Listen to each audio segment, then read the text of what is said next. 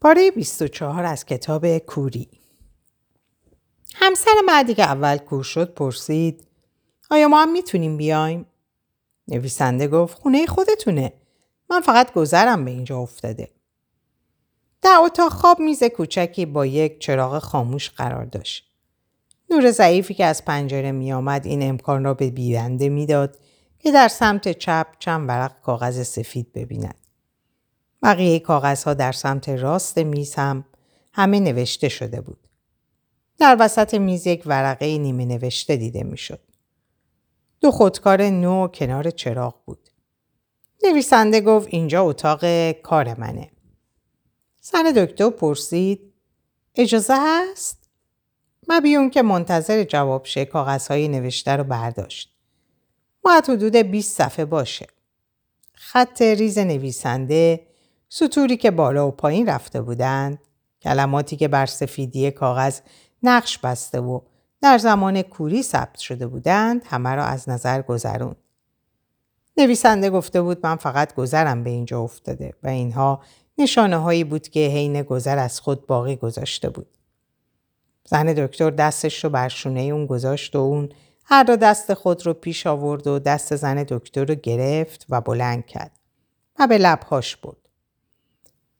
نذارید گیت شید. و اینها کلماتی نامنتظر و معماگونه بود که برای اون موقعیت مناسب به نظر نمی رسید.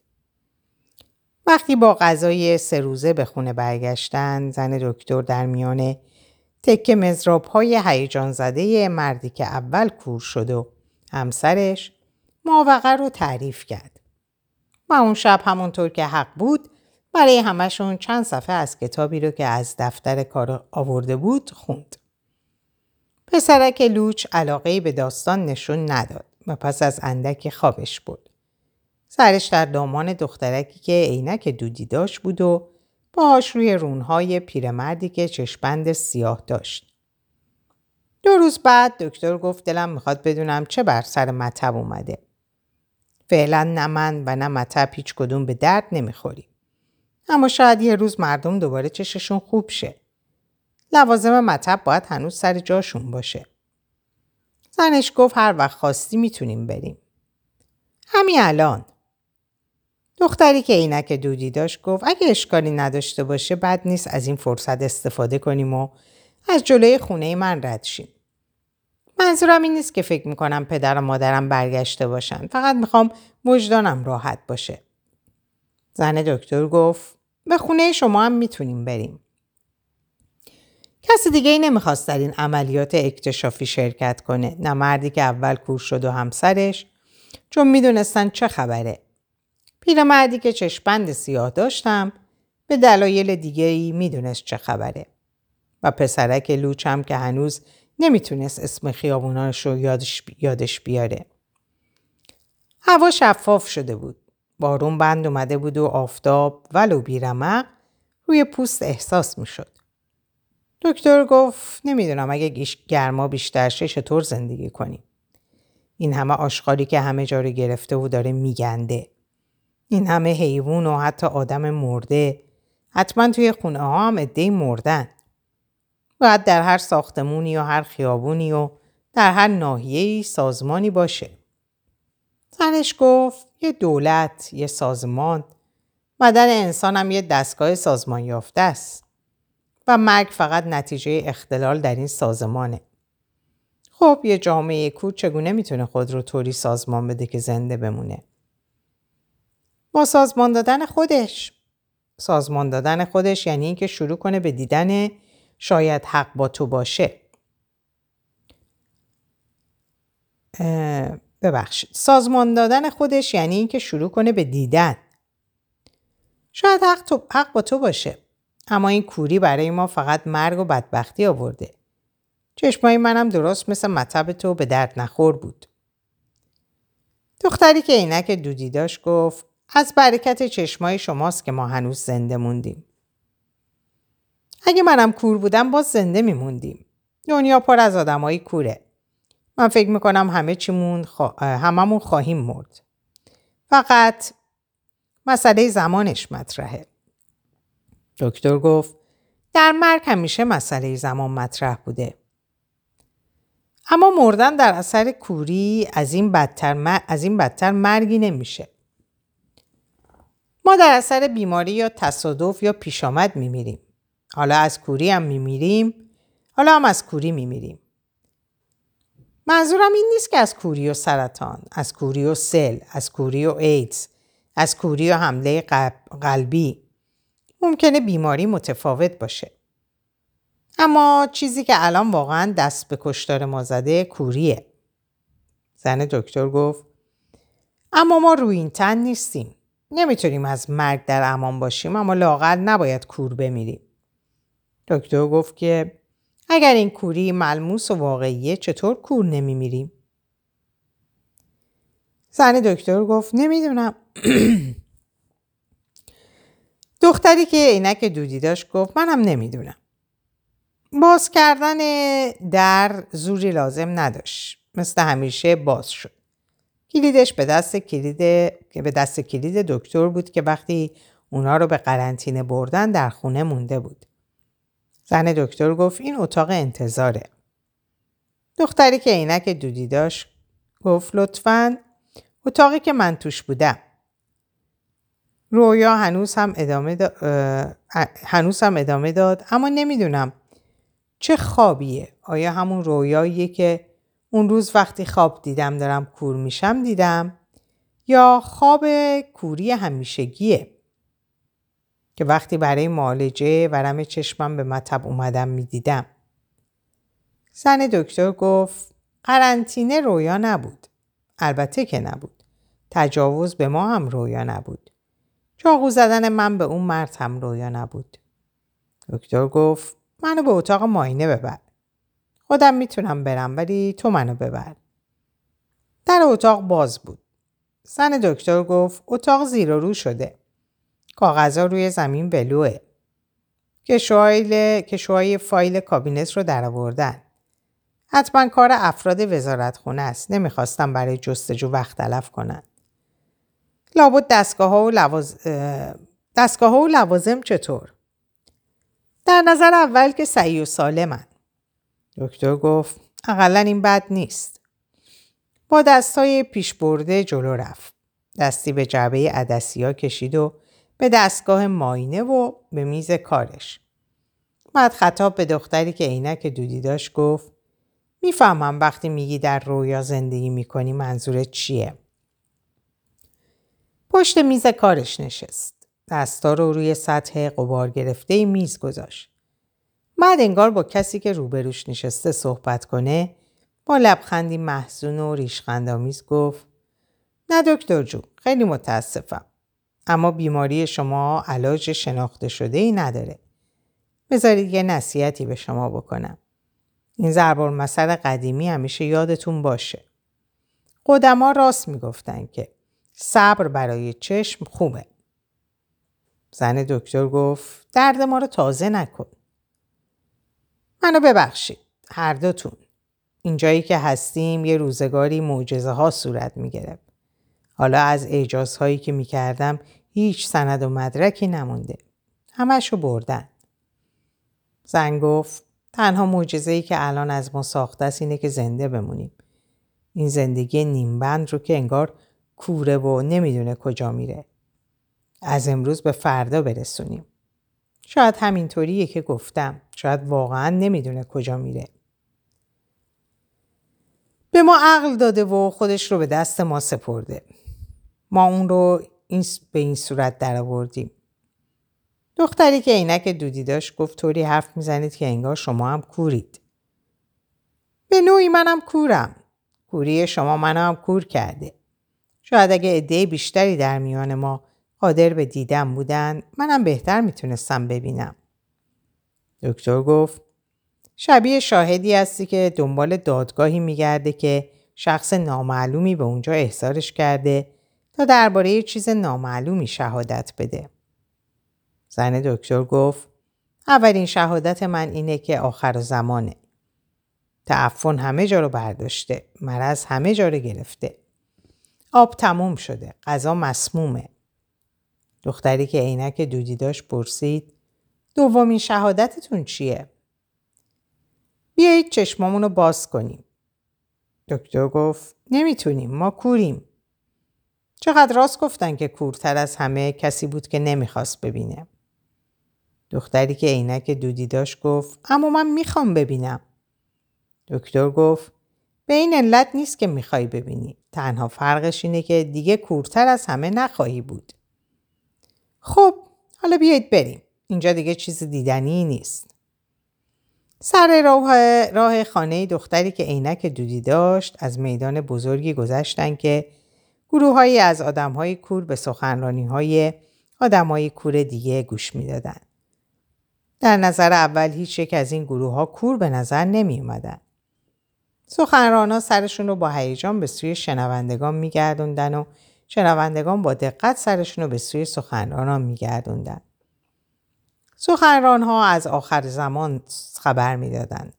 از رستگاری توبه می‌گفتن و از مکاشفات روز هفتم و از ظهور فرشته از تصادمات کیهانی مرگ خورشید روح قومی از شیره مهر گیاه روغن ببر خواص برج و تاله نظم و ترتیب, ترتیب باد از رایحه ماه حقانیت تاریکی نیروی جنگیری پاشنه آشیل تسلیب گل سرخ پاکی لنف اخونه گربه سیاه خواب سیاه پیدایش اقیانوسا منطق آدمخواری اختگی بدون درد زن دکتر گفت اینجا هیچ کس از سازمان صحبت نمی‌کنه. دکتر جواب داد شاید در یه میدون دیگه از سازمان صحبت کنند. به راهشون ادامه دادن. کمی که پیش رفتن زن دکتر گفت توی خیابون بیشتر از همیشه جنازه افتاده. دکتر یادآور شد تو قبلا هم می‌گفتی که مقاومتمون داره تموم میشه. زمان داره تموم میشه. آب داره تموم میشه. مرض و بیماری بیشتر میشه. غذا مسمومه. دختری که عینک دودی داشت گفت از کجا معلوم که پدر و مادرم بین این اجساد نباشن. اون وقت من از کنارشون میگذرم و نمیبینمشون. زن دکتر گفت گذشتن از کنار انبات و ندیدنشون از رسوم دیرینه است. محله دختری که عینک دودی داشت خلوتتر از همیشه به نظر می رسید. جلوی در ساختمون جسد زنی افتاده بود. مرده جونورای ولگت نصفشو خوردن. چه خوب شد که امروز سگ اشکی نخواست با ما بیاد. مجبور می شدیم نذاریم به این جسد با این جسد کلنجار بره. زن دکتر گفت این جسد همسایه طبقه اوله. شوهرش پرسید کی؟ کجا؟ دختری که عینک دودی داشت گفت همینجا. همسایه طبقه اول. می‌تونید بوش رو حس کنید. زن بیچاره. چرا مجبور شده بود توی کوچه بیاد؟ هیچ از خونه بیرون نمی اومد. دکتر گفت شاید احساس کرده بود که مرگش نزدیکه. شاید ترسیده و تنها توی تنها تو آپارتمان بمونه و بپوسه. خب حالا ما نمی‌تونیم وارد ساختمون شیم. کلید نداریم. دکتر گفت شاید پدر و مادرتون به خونه برگشتن و منتظرتون باشن. من که باور نمی کنم. زن دکتر گفت حق داری باور نکنی. کلیدا اینجاست. در کف دست نیمه باز زن که باز زن که روی زمین افتاده بود یه دسته کلید درخشید و برق زد. دختری که عینک دودی داشت گفت شاید این کلیدا مال اون باشه. گمان نمی کنم. دلیلی نداشت که وقتی فکر کرده داره میمیره کلیدو با خودش بیاره. اما اگه فکر کرده کلیدا رو پایین بیاره تا من بتونم به آپارتمان برم من که کورم و نمی‌تونم کلیدا رو ببینم. ما نمی‌دونیم وقتی تصمیم گرفته کلیدا رو برداره چه فکری داشته. شاید فکر کرده تو چشمت خوب شده. خیلی ساده است. شاید وقتی ما اینجا بودیم و این دور رو برا میگشتیم از نحوه راه رفتنمون چیزی بو برده باشه. شاید صدای من شنیده که می‌گفتم را پله تاریکه. شاید شنیده که می‌گفتم نمی‌تونم چیزی ببینم. یا شاید هم هیچ کدوم اینا نبوده. شاید دچار آشفتگی روانی بوده یا اختلال مشاعر پیدا کرده. عقلشو از دست داده. فقط این توی فکرش بوده که کلیدو به تو بده. حالا فقط می‌دونیم که وقتی قدم بیرون گذاشته عمرش به آخر رسیده. زن دکتر کلیدا رو برداشت و به دست دختری که عینک دودی داشت داد و بعد پرسید خب حالا چیکار کنیم؟ ولش کنیم همینجا بمونه. دکتر گفت نمی‌تونیم توی خیابون خاکش کنیم. وسیله ای نداریم که سنگ های خیابون رو بکنیم. باغچه پشت خونه است. در این صورت می‌تونیم ببریمش به طبقه دوم و از را پله های فرار بیاریمش پایین. تنها راه همینه. دختری که عینک دودی داشت پرسید بنیه این کارو داریم. مسئله این نیست که بنیه داریم یا نه. مسئله اینه که آیا می‌تونیم خودمون رو راضی کنیم که این زن رو همینجا ول کنیم؟ دکتر گفت البته که نه.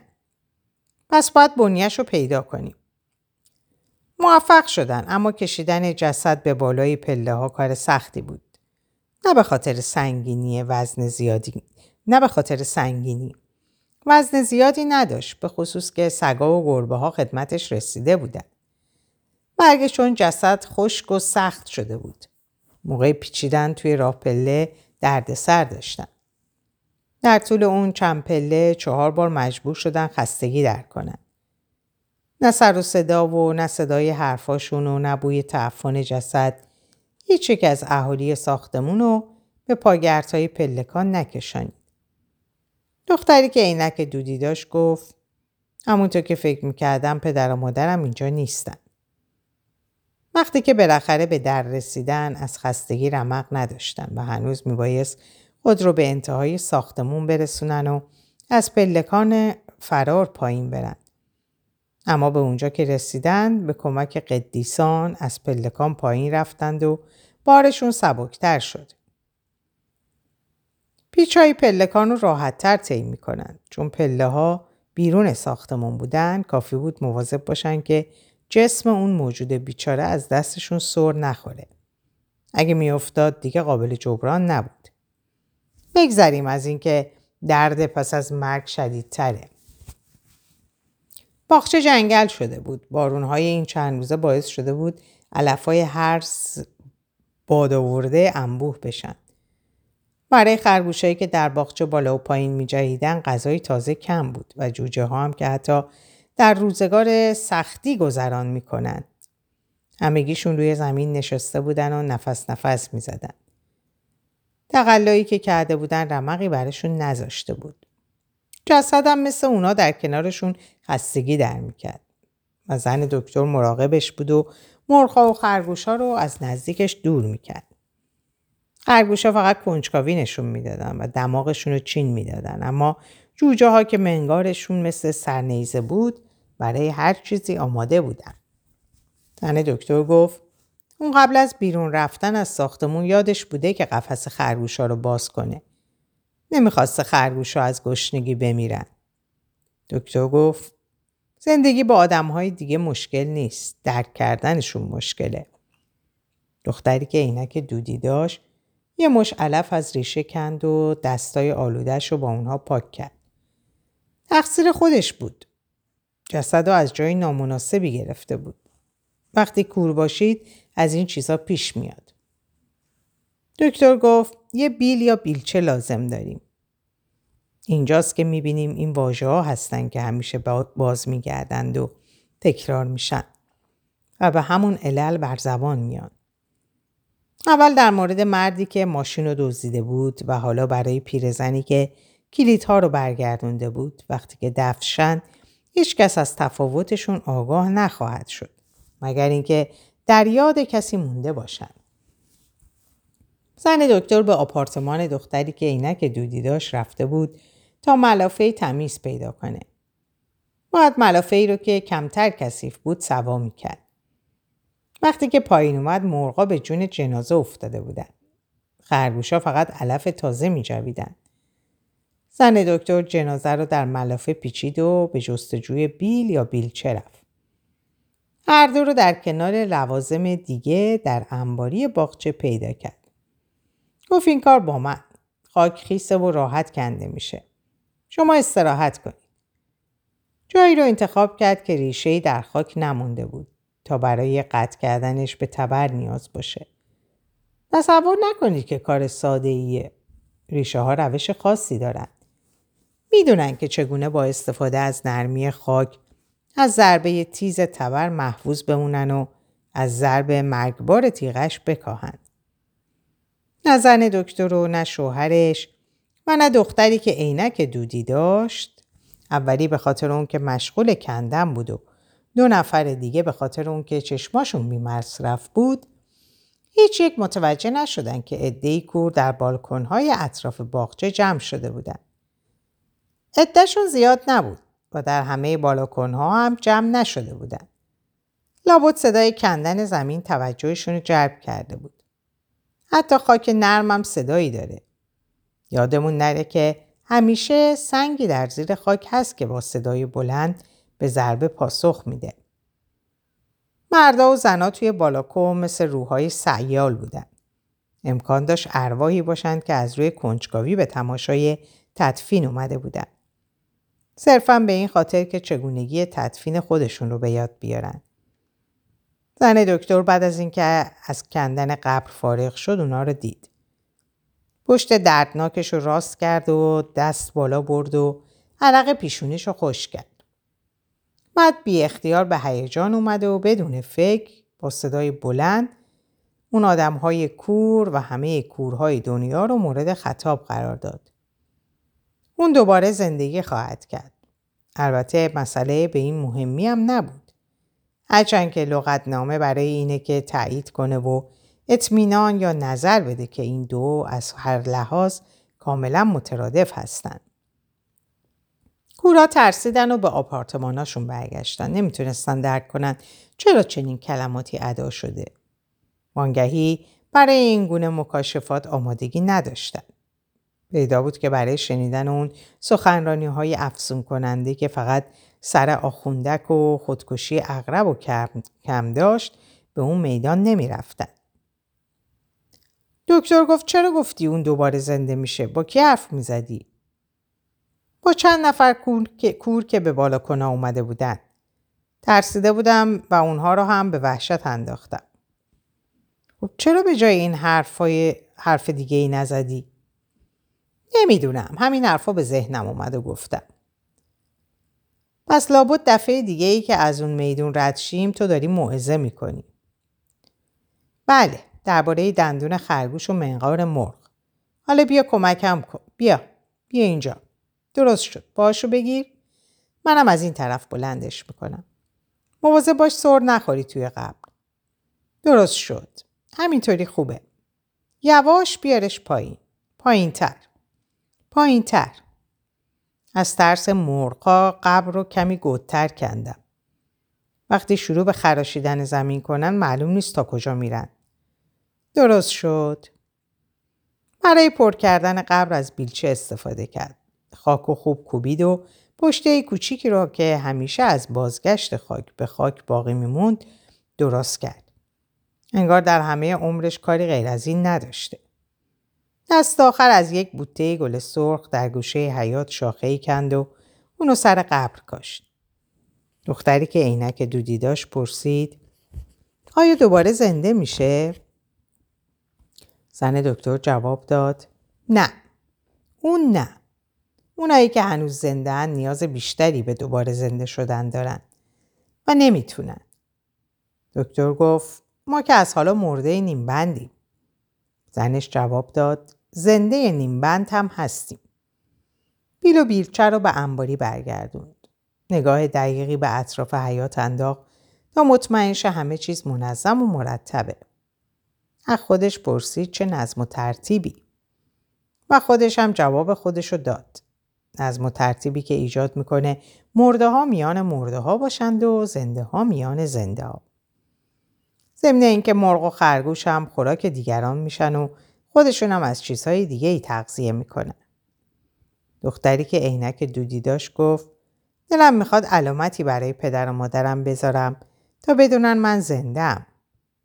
دکتر گفت نمی‌خوام مایوستون کنم اما برای دیدن علامت شما باید اول خونه رو پیدا کنند که خیلی بعیده یادتون باشه اگه ما هم اگه کسی راهنماییمون نمی‌کرد نمی‌تونستیم به اینجا بیایم. حق با شماست. من حتی نمی‌دونم هنوز زندن یا نه. اما اگه علامت چیزی براشون نذارم احساس می‌کنم به امان خدا رهاشون کردم. زن دکتر پرسید خب این علامت چه چیزی باید باشه؟ دختری که عینک دودی داشت گفت چیزی که با دستاشون بتونم بشناسن. خیلی بد شد که دیگه هیچ چیزی از گذشته با خودم ندارم. زن دکتر به اون نگاه کرد. روی اولین پله پلکان فرار نشسته بود. دستاش روی زانوهاش ول بود. صورت زیباش پریشون بود. موهاش روی شونش ریخته بود. گفت می‌دونم چه علامتی می‌تونی براشون بذاری. به سرعت از پله ها بالا رفت و وارد آپارتمان شد و با قیچی و نخ برگشت. دختری که عینک دودی داشت وقتی صدای تیغه های قیچی رو شنید که موش رو می‌برن نگران شد و پرسید چه خیالی دارید؟ زن دکتر گفت وقتی که پدر و مادرت برگردن متوجه میشن که یه دسته مو به دستگیره دره. این مو به جز دخترشون مال, کسی، مال چه کسی می‌تونه باشه؟ دختری که عینک دودی داشت گفت می‌خواید اشک مرا درارید. و هنوز حرفش رو تموم نکرده بود که سرش رو میونه دستاش روی زانوش گذاشت و خود رو به غم و دردش و به احساساتی سپرد که پیشنهاد زن دکتر بیدار کرده بود. بعد متوجه شد که داره برای پیرزن طبقه اول گریه می‌کنه. برای اون عجوزه وحشتناک گوشت خام می‌خورد و با دست بیجونش کلیدهای آپارتمان رو به اون برگردونده بود. گریه می‌کرد به اون که بدونه چه احساسی باعث این گریه شده. اون وقت زن دکتر گفت عجب دور و زمونه شده. همه چیز وارونه شده. چیزی که همیشه مظهر مرگ بود مظهر زندگی شده. دکتر گفت دستایی هست که کارهایی از این عجیبتر و بزرگترم می‌کنه. زن گفت عزیزم احتیاج سلاح پرقدرتیه. حالا دیگه فلسفه بافی و سحر و جادو بسه. بهتره دست همدیگه رو بگیریم و زندگیمونو بکنیم. دختری که عینک دودی داشت خودش دست مو رو به دستگیره گره زد. پرسید فکر می‌کنید پدر و مادرم متوجه بشن؟ زن دکتر گفت دستگیره در حکم دست خون است که به جلو دراز شده و با این عبارت که می‌توان پیش پا افتاده توصیفش کرد به دیدارشون از خونه پایان, داد، پایان دادن. اون شب بار دیگه برنامه کتابخونی داشتن. راه دیگه برای سرگرم کردن خود نداشتن. مثلا حیف که دکتر ویالونیست آماتور نبود وگرنه در این طبقه پنجم چه تکنوازی های زیبایی که شنیده نمی‌شد. و اون وقت همسایه های حسودشون می‌گفتن یا وضعشون خیلی خوبه و یا حسابی بیار شدن و فکر می‌کنن با مسخره کردن بدبختی دیگران می‌تونن از بدبختی خودشون فرار کنن. اکنون به جز واجه ها هیچ نوای, نوای دیگری نیست و این واجه ها به خصوص واجه های کتاب ها بسیار با, با احتیاط ادا می شوند. حتی اگر کنجکاوی یکی از اهالی ساختمان را به پشت در بکشاند چیزی جز یک زمزمی یک تک نفره نخواهد شنید. رشته درازی از صورت که می‌تواند تا بی نهایت ادامه یابد. چون همانطور که می‌گویند کائنات بی نهایت است. کتاب های این دنیا هم همگی بی نهایتند. باسی از شب گذشته که برنامه کتابخانی تمام شد. پیرمردی که چشپند سیاه داشت گفت فقط همین را یاد گرفتیم که بنشینیم و گوش کنیم. یک نفر باید کتاب بخواند. دختری که عینک دودی داشت گفت من که شکایتی ندارم. می‌توانم تا ابد همینجا بمانم. منم شکایت ندارم. می‌خوام بگم که فقط به درد همین کار می‌خوریم. بشینیم و گوش کنیم که یه نفر قصه انسانهای گذشته رو برامون بخونه. باید از بخت خودمون شاکر باشیم که هنوز یه جفت چشم بینا در کنارمون هست. آخرین چشمایی که باقی مونده. اگر این چشما یه روزی کورشند که اصلا فکرشو هم نمی‌خوام بکنم اون وقت تنها رشته ای که ما رو به بشریت پیوند داده پاره میشه. اون وقت انگار که در فشار از یکدیگه جدا میشیم تا ابد و همگی کور. دختری که عینک دودی داشت گفت من تا جایی که بتونم امیدم رو حفظ می‌کنم. امید این که پدر و مادرم رو پیدا کنم. امید این که مادر پسرک سر و کلش پیدا شه. امیدی رو که همگی داریم فراموش کردی. چه امیدی؟ بازیافتن بیناییمون. چسبیدن به اینجور امیدها دیوانگیه. راستش می‌تونم بگم که اینجور امیدها نبود من یکی به کلی از زندگی نبود به کلی از زندگی معیوس می شدم. برام مثال دیگه ای بگید. نمیگم. چرا؟ براتون جالب نیست. از کجا می‌دونید برام جالب نیست؟ مگه چقدر منو می‌شناسید که پیش خودتون تعیین می‌کنین چه چیزی برام جالبه یا نیست؟ عصبانی نشید. نمی‌خواستم ناراحتتون کنم. مردا همشون سراتای کرباسن. فکر می‌کنن چون از شکم یک زن در اومدن همه چیزو درباره زنا می‌دونن. من از زنا خیلی کم می‌دونم. از شما هم که اصلا چیزی نمی‌دونم. و اما ما مردها به عقیده من با میارهای امروزی من حالا هم پیرم و هم یک چشم و هم کور. چیز دیگه ای ندارید بر ضد خودتون بگید؟ خیلی چیزای دیگه هم دارم. نمی‌تونید تصورشو بکنید که با بالا رفتن سن فهرست نسبت که آدم به خودش میده چقدر زیاده. من که جوانم از همین حالا فهرستم پر شده. شما هنوز کار واقعا بدی نکردید. از کجا می‌دونید؟ شما که هرگز با من زندگی نکردید. حق با شماست. من هرگز با شما زندگی نکردم. چرا حرفای منو با این لحن تحویل خودم می‌دید؟ چه لحنی؟ همین لحن. من فقط گفتم هرگز با شما زندگی نکردم. خواهش می‌کنم سماجت نکنید. سماجت می‌کنم. واقعا می‌خوام بدونم. برگردیم به امیدا. بسیار خوب. امید دیگه ای که نمی‌خواستم مثال بزنم این بود. چی بود؟ آخرین اتهام من در فهرست. در اینجا به پایان این پاره می‌رسم براتون آرزوی سلامتی و اوقات خوب و خوش و خبرهای خوب و خوش دارم. خدا نگهدارتون باشه.